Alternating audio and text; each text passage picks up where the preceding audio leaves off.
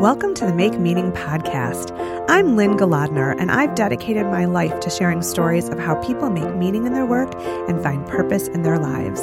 On this podcast, we're going to talk about some of the great ideas and activities people do every day to make the world a better place and provide inspiration for others. So much of the meaning we find comes from interacting with great people, developing relationships that are mutually beneficial, and doing work that inspires everyone. I hope you'll be inspired by the people you meet here. We all need to find a way to make meaning in the mundane. Welcome back to the Make Meaning podcast. I'm Lynne Golodner, and today I'm speaking with Dr. Joshua Mezrich, Associate Professor of Surgery in the Division of Transplantation at the University of Wisconsin School of Medicine and Public Health. Dr. Mezrich has an undergraduate degree with a major in Russian languages and literature from Princeton University, and he graduated from Cornell University Medical College. He works in Wisconsin, but he's also a writer. He's written many articles for The Atlantic, and his first book, When Death Becomes Life Notes from a Transplant Surgeon, was released on January 15th, 2019, by HarperCollins. Welcome to the Make Meaning podcast, Josh. Thanks. It's great to be here. It's so wonderful to have you. Um, I read about you, I read about your book, and I said, I, I want to speak to this person. This sounds just mm-hmm. like you have such an interesting journey. Um, and so I'm excited to talk not only about your book, but about the work that you do as a surgeon as well. Um, I wonder if you can take me through. I know you have quite an interest in writing and storytelling, and I wonder how you chose this medical path while continuing uh, your interest in writing. Yeah, I mean, uh, it's interesting. I've always uh, thought I had a book in me, or hopefully more than a book. Uh-huh. Um, I grew up in a family where we did so much reading.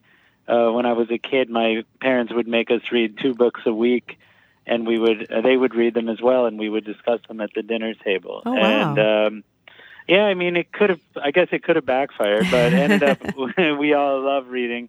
And actually, my brother Ben, I have two brothers, but my brother Ben is a writer, and his I think twenty first book is coming out. Oh wow! Uh, in a couple of weeks.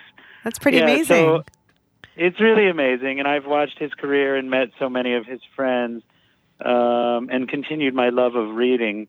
Uh-huh. Um, I, you know, for years now, when I um, well, let me back up. So I actually majored in Russian language and literature in college. Right, and right. I never thought I would probably have a career in Russian language or literature, but I just loved learning about that culture. Uh-huh. Um, I was fascinated by medicine because, uh, well, my, I, my dad went back to medical school when I was younger, and Oh. I kind of watched that journey. And of course, I always loved MASH and wanted to be Hawkeye Pierce. So Love it. I think Love that's it. part of it. Yeah. But I've always wanted to write. And so for years now, when I meet patients that are compelling or have an interesting story, I will say to them, you know, I, I really am um, uh, um, kind of moved by your story. Would you mind if I shared it someday in some fashion? uh-huh. And, um, you know, I. Um, I- never quite knew when I was going to use them, but then I started writing a little bit for the Atlantic, um, and was able to tell some of those stories. Yeah. Um, It's interesting Yeah. because I think, um, you know, individuals who are in medicine could take several different approaches. There could be the human side. You know, I want to interact with humans and, and increase their quality of life, um, save lives, that kind of thing. It could be the science angle as well. You know, like I'm so interested in how the anatomy works and the biology and how do I, um, how do I connect things and, and reroute things if I need to. Um, and so there's so many different ways and I, I think some doctors very much are, are disconnected from the human side of medicine whereas others are all about the patient and all about the Right. human experience which is so different from patient to patient i imagine Yeah? Right. No, it's so true. I mean, I I've always I like both sides of it, honestly, and Uh-huh. um, I've always thought uh, the patients teach us so much about uh, life, and it's honestly a privilege to hear their stories and to watch how they deal with illness and disappointment. Um, you know, sometimes you see them at their best and their worst. Um, sure but I I think um, it's a very special relationship, and um, I've always kind of really valued that. Um, and uh, I guess I think I get more from the patients than they get from me in a lot of ways. and of course they um, probably say the same thing in reverse You yeah, know? maybe so. you know, I will say, like, it's it's it's such, especially during training, you're so kind of busy, and there's so many tasks to get done that it is actually easy to lose sight of the patient side of it. Sure. Uh, and um, you know, being able to step back and really connect with the patients is actually what makes the job uh, uh, fun and enjoying and enriching. Yeah. And I think when you lose that, that's when you can you can start to feel negative about the career and get burnout and these kinds of things. Well, I think I think it's you know it's interesting. I work in marketing and public relations and communications, Mhm. and I, I'm hearing similar things that I know. You know, if I'm working on a task at hand, it doesn't feel very human. It's very get the work done, check Mhm. things off the to do list. On the other side, when I'm immersed with a client and I remember why they're so driven to do what they do, and that story is what I'm charged with telling. Um, it becomes a very human connection, a, a very uh, relationship based transaction. And so I imagine you probably feel the same.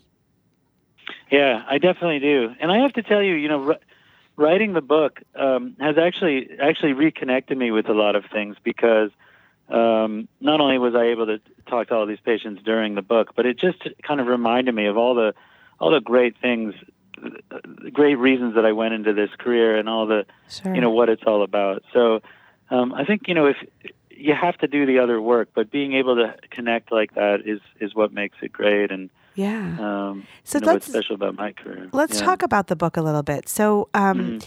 did you know what you were setting out to write, or did you Mhm. discover it as you interviewed patients?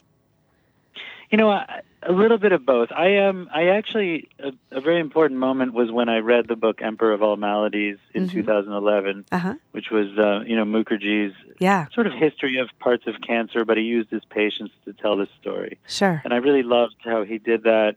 And I wanted to do something similar, but I, I didn't want to do it exactly the same. I did want to include some of my own coming of age as a surgeon Okay. because I like I like reading about um, other professions, other people, and learning. And I wanted to write a book where people could read and and, and really say, so this is what it's really like to do what I do. You know, to be a surgeon Sure. to make decisions, to make errors, um, to work through problems. So I wanted a piece about that. I wanted the patient stories, and I also wanted to tell the amazing history of transplant. Yeah. And I knew that some of the pioneers, you know, were still alive, and that unfortunately they're kind of dying off Sure. uh, as we speak. And I thought I had the opportunity to kind of get their stories as well. that Um, must so have. I, yeah. That must have been a wonderful Yeah, I mean- journey.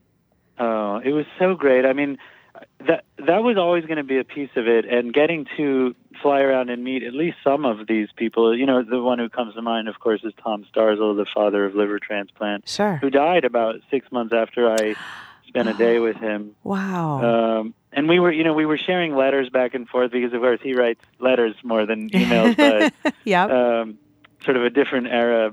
Uh, but it, it, it, I'm just so glad I got to interact with him, and I so wish he had gotten to read the book, of course. of but course. um, that was amazing for me, you know, to meet these heroes. And and what I really wanted to know from them is not what they did because I know what they did, but Right. like how they were able to do it, how they were able to persist at this at, at this job when everyone thought they were going to fail and people thought they were murderers and uh, never thought it was going to work. And these guys, you know, persisted and made it work. So, but I, but in terms of like, did I have the story? I think over the years I just collected patient stories without any clear story. But as I worked on an outline, I, I was able to fit, you know, the patients into kind of the story I wanted to tell. Sure. Of course, there's so many more patient stories that I wish I could have included, which I hopefully will someday. But Do you have a daily writing process or a routine? Are you Yeah. journaling? Like, tell me a little bit about that.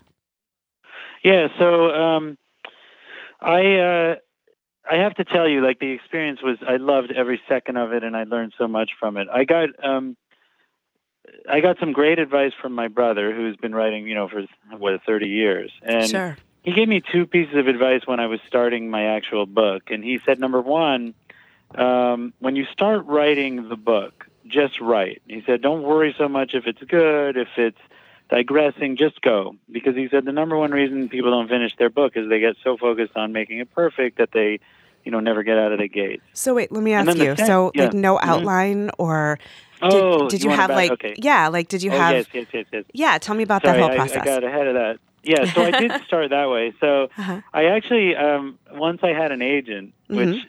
It, it, turns out if you want to write a book, if you can get a sibling who's a best-selling writer, that's a huge advantage. So of course, I recommend starting with that. Yeah. But um, he helped me get an agent, which was great. And then we worked on a proposal, and I actually worked for a year on that proposal. Really? And interesting. Yeah. So my first version of it was this kind of like 16-page outline that was terrible. It actually was titled "The Legend of Big Daddy," which that's sometimes my nickname in surgery, but I shouldn't admit that. Well, but that's anyways, interesting. Um, that's a whole other question. Put a pin in that for later, right? Yeah, absolutely. Uh-huh. But um, yeah, so then he read that and he said, "No, no, no, this is not what we're doing." So actually, we ended up writing about a 60-page uh, proposal where each kind of couple weeks he would sort of assign me like, "All right, in this chapter." you know, let's actually start with how it's going to start and then, you know, describe, then write about all the characters that are going to be in it. Or in the next chapter, he might say, just outline the story that's going to be in this chapter. And we went back and forth for about a year working hmm. on this proposal. And okay. it, by the end, I had this really strong kind of proposal um, that was 60 pages long that had, uh, you know, was broken into the chapters, pretty much the chapters we ended up using. Fabulous. Um, That's great. And, and and that was actually how we sold the book, you know, based on that proposal. So, did the um, writing then probably go much faster after you already yeah. had the, the framework set up? It did, and and what, during both during the writing of the proposal and the kind of wait to sell the book, I was also traveling around and seeing some of these uh, pioneers who were still around. Sure. Um, and then yeah, then so then it actually is funny because once we sold the book, I, I had um, an editor who's wonderful, Gail Winston, who mm-hmm. you know very kind of uh, experienced editor, and I'm like, Gail, what do I, what should I do? And she's like, well, why don't you write the book? And I was like, okay, but you know, I didn't know how to do that. uh-huh. But I have to tell you, like, I sat down and I was so excited to write. Like I couldn't wait to get out of bed at four in the morning, mm. and I would run down to my study, to our study, and just write mm-hmm. till the kids got up at six. And then, um, in between cases, I would write. You know, in between surgeries, and then on the weekend all day, I would just write. I was obsessed. I loved it. That's so wonderful. Um, I know. I couldn't. I like couldn't wait to get back to it. It was just so exciting to me, and I was laughing and enjoying it. And I have to tell you, I I digress. You know, Ben told me just right. I digressed a lot, and so I wrote like crazy for a year straight. And at the end of the year, uh, I actually reached out to my brother and I said, Ben, how long is a book? And he was like, Well, we do it in words. It's like 60 to 120,000 words. And uh-huh. he asked me how long mine was. I had 300,000 words. Oh, my goodness. Written. Oh, my goodness. yeah. That's crazy. But there was, I mean, there were a ton of digressions that I knew I would be cutting. Yeah. Um, well, it's just fodder. Say, so it, it's fodder for yeah. the next book. You, you know, you know, I oh, mean, oh, all the extra material. Right, the, yeah. Absolutely. Yeah. But, you know, the, so I did want to say, because I think this is great, the first piece of advice I mentioned about just writing. Yeah. But the second thing he told me that I think was awesome for me was he said at the end of a day, never stop uh, in the you know at the end of a chapter because he said hmm. the hardest part is when you get up you can't get going. Okay. He said always stop like in the middle of a story or even the middle of a sentence. Oh, love and it. And then you know, like when you get up to start, you start finishing that thought or that story, and all of a sudden you're going. You know, and, uh, I had really a worked for me. I had a great mentor who said, "A page a day is a book a year." Um, and you can mm. easily write a page, maybe 300 words at the most. Right. And so, um, when you think about it that way, you're like, yeah, I can, I could do a page today, and then you do three, do yeah. and all of a sudden, you know, you know, in a few months, you yeah, have you quite it. a big manuscript going. But um, so that's Absolutely. great. That's great. So, you know, I want to ask you a few things about the book. Um, yeah. I know you look at ethical issues of transplants. So, could you talk a little bit about that? About what are some of those ethical issues that um, mm-hmm. everyday folks like us might not consider? Yeah, I mean, I think um, transplant has so many kind of great ethical scenarios for a few different reasons. One, it's kind of in all other areas of medicine, you're spending time trying to kind of push off death, uh, you know, get people not to die, or maybe help them have a good death. But in transplant, it kind of starts with death, and we sure. take organs from people who've just died. And people probably don't realize this, but transplant both the discipline and the most famous transplant surgeon, played a central role in defining brain death. And Hmm. um, before the 1960s, brain death wasn't a thing. So most Hmm. people thought that death meant your heart's not beating. That's Mhm. what the probably most people would think. Sure. The challenge of that for transplant is that um, the organs, you know, become difficult to use as as people lose their, you know, lose their blood flow. hmm Um, it wasn't just for transplant because there were lots of people in ICUs who kind of were would be brain dead, but were still getting taken care of. Sure. And so it was in 1968 that uh, Joe Murray, who was a transplant surgeon and then another uh, ethicist, um, wrote kind of the premier, you know, seminal article that defined brain death, which eventually became equivalent with legal death.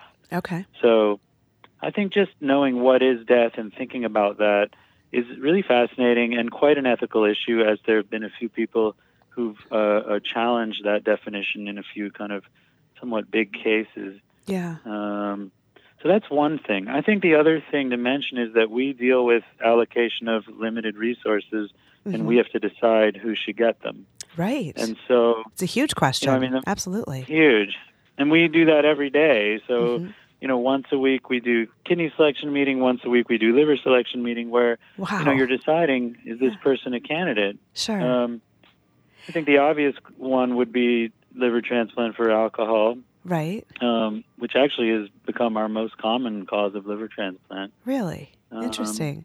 So what let's talk about yeah. that a little bit. I mean, Mhm. you know, there there are a lot of um judgments and uh, Mm-hmm. opinions that could go into that.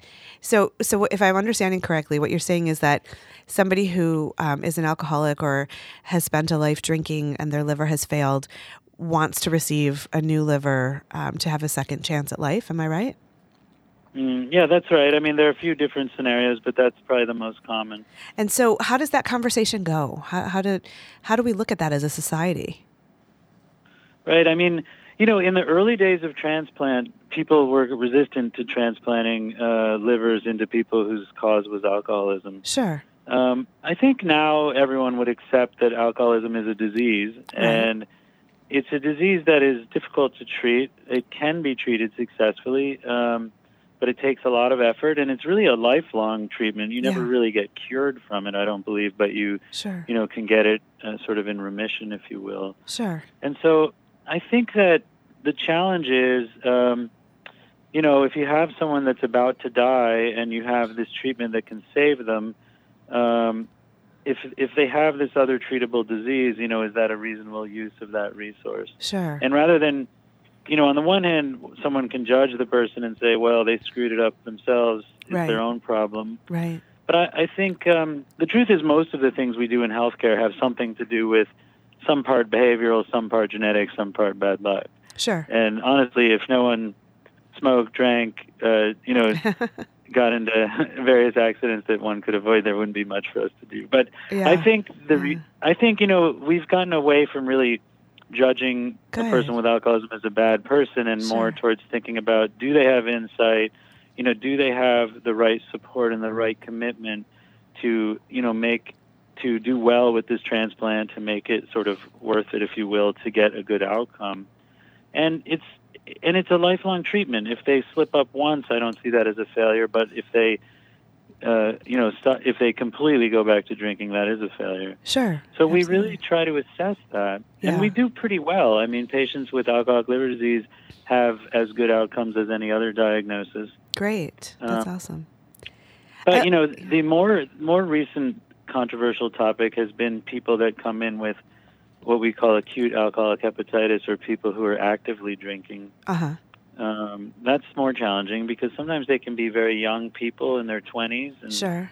um, you know their liver is completely failed, and they have to sort of decide that one. So that's been a real challenge. Yeah, I loved how on, on the Harper Collins um, review of your book, it talked about Mm. how you create life from loss, and that you know, with Mm. every transplant surgery, you're making a miracle. Um, you know, anyone who's Right. who's doing this, which is um, it's awesome and um, really big. And I just wonder if you know if you if that ever sort of occurs to you, or you're just sort of going through your days doing your work as opposed to thinking of it in these Mhm. large you know magnitudes. Um, but it is it is creating life from loss and and affecting miracles on Earth. You know, does that does that resonate with you? It really does, and I mean, you it is true that sometimes when you're busy and you're tired, you can kind of forget that. But but truly, every time you see an organ like a kidney start making urine on your hands or wow. you know a liver start pumping out bile you remember like this is so amazing so and when cool. you go on a donor yeah when you go on a procurement and you you know meet the donor family and I, i've told this story before but i was you know at first you feel nervous going to meet this donor family but they're they're so grateful to be able to talk to us to be able to talk about the transplant to tell us about this donor and how special, how this is the one positive thing in this otherwise, you know, tragic time. And it's such a beautiful thought, and it means so much to make this gift happen. So I, I do see it all the time, and I, I, from the first day I ever saw a kidney transplant till now, when I do other organs as well, I just remember like someone is giving this incredible gift. Um, it's amazing to be a part of that. I, I can only imagine. I mean, it's like poetry in motion. You know, the mm. the human um, experience at its best and its worst. It's, it is. You know, and you're a part of that. You're you know, alongside it, orchestrating it. Um, just really. Right. In such a powerful position. you know, I wanted to ask you um, in your bio, it talks about that in addition to your clinical practice, you have an active laboratory that investigates mm um, the role of environmental exposures on the immune system. And I wanted to hear a little mm. bit about that. What kind of work is that? Mm. Yeah, I mean, so I've always had an active lab uh, throughout my career as well, and um, it sort of evolved in ways I might not have expected. But I study the immune system, and we, we use mice as our kind of primary uh, uh, model. But sure. Um, for various different reasons, uh, since we focus on this particular receptor, it happens to respond to uh, chemicals found in pollution. So we look at inhaled pollution and how this alters immune responses, hmm. and it hmm. alters them quite a bit. Sure. Um, I don't only look at that. I actually also look at the role of diet and also the role of the bacteria in our gut. So, like the microbiome hmm. and the role that has in the immune system. And that's actually a really hot topic right now oh, in yeah. research.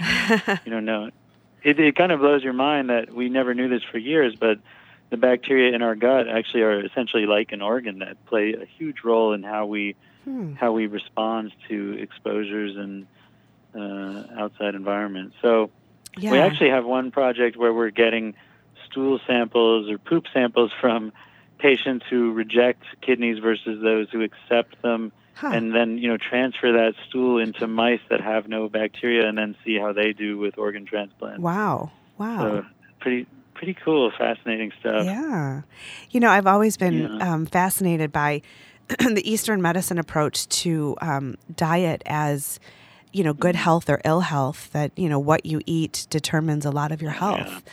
and so it's it's really what you're saying is that um, that nutrition element, that that food element, is oh, is hugely powerful and impactful. Um, so that's yeah. I think great. it's fair to say that in healthcare over the last few hundred years, we've sort of woefully neglected the role of nutrition, and I think hmm. we're getting better for sure, but there's still a lot we don't know. Yeah, um, interesting. Um, yeah. So yeah. on this podcast, um, we talk a lot about how people make meaning in their work or in their lives, how they find purpose. Um, I wonder what advice you might have for our listeners about you know how how do you make each day meaningful you know you're going to work you're mm-hmm. doing the things that you're obligated to do but um, you're certainly finding purpose and inspiration, um, you know, all the time. What would you advise our listeners about making meaning and finding mm-hmm. purpose? Yeah, I mean, there are a lot of ways I might address that. So, you know, we all have our various coping mechanisms to deal with the different challenges in our lives, but um, um, you know, I've I've always tried to look for the humor in situations. Clear, clearly, humor is my number one coping mechanism. But I I enjoy people. I try to keep things light, keep people laughing, and and be in general a, a positive person. I try not to um, I try not to waste too much emotional energy on things that aren't that important. So uh-huh. like I try not to like there's various parts of my life in medicine and I'm sure in everyone's life of like various paperwork or charting or this kind of thing that I just try to be as efficient as possible and not get emotionally upset about those kinds of things because they don't Sure. really that doesn't really matter to me. Uh-huh. I try to, you know, really focus on the things that I think matter, and for me, that's often the patient care, um, you know, stuff that's going on in the lab. And I try to always be honest with who I really want to be and what matters to me. I think, like a lot of people who go into my field, we train so hard, and you kind of put your head down through your training that you come out and you never really thought about like, what do you actually want? And so trying to be honest about not what matters to other people, but what's going to be valuable to you. Um, and of course, that can change over time, but I sure. think that's okay. You can, you know, you can change your goals, but so always trying to question like, am I, is this really important to me, or you know, or am I just doing this to, you know, because it's what people think means I'm successful. So I've tried to be yeah. honest. You know, one I'm a guy who like I have like um obs- I get like obsessed about something and I go all in and try and master it, and then I get obsessed about another thing. So I'm, I don't balance like lots. I- I don't get obsessed with multiple things at one time. I think it's like sequential obsession. But Sequential like when you find something that like yeah, and then. I try to master it. I like taking on a new thing and trying to master it. And when you find something like that and you can dive into it, it's a great feeling to me. like writing 300,000 words in a year, right? I loved yeah. every word. Every word was great. I'm sure. I'm looking forward to book number two. I mean, it sounds like you have it done, Absolutely. you know? That's great. That's. Well, you know what? It's been so wonderful speaking with you. I'm I really appreciate all that you do and I'm really inspired by, you know, how you're doing this incredibly hard work every day, this life-saving work and um you know, affecting all of us for the better, but then um, sharing stories and and really showing that human side of, of the miracles that happen every single day. So, um, Dr. Joshua Mezrich, thank you so much for being a part of the Make Meaning podcast. Thank you. It was my pleasure. It was a lot of fun. Thank you. And everybody, look for that book, When Death Becomes Life Notes from a Transplant Surgeon. Um, it's definitely worth the read. So, thank you for being on the show. Great, Lynne. Thanks so much. Take care. Thanks for listening to the Make Meaning podcast. I'm Lynne Golodner, and I've really enjoyed being here with you today. You can find the Make Meaning podcast wherever you listen to your favorite podcasts, and I'd love it if you'd share our great conversations with all your people so we can add meaning wherever we go and whatever we do.